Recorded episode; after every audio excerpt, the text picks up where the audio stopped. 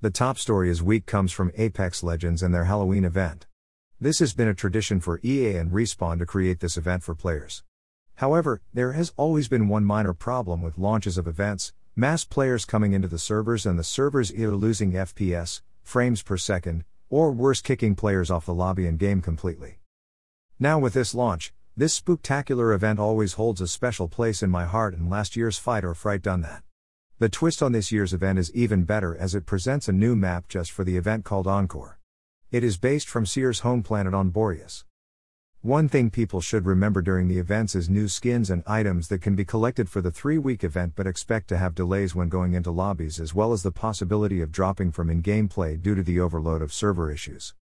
Speaking of server issues, I've personally tested this issue during the summer on my stream, https colon slash slash www.twitch.tv slash irishchewiegaming, and at one point during a stream I'd done a test when my issues of servers first arose. I tested every server that Apex carried. The problem was servers were dropping my FPS so much but I could go into servers in Japan and it was great, I normally play Virginia 1 or 2. This creates a valid argument. Simply, every season we as players tell Apex that they need to expand or update servers or create new servers. We all know that Respawn has tried to fix the servers for Season 10, but there are still issues arising from it. Simply put, even though Apex is free, many other games such as COD and Fortnite doesn't have this issue or it gets cleared up quickly.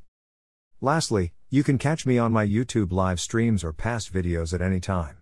Don't forget to drop me a line on what you want next for a blog research as every day I send out a blog on a topic I feel everyone would love to read.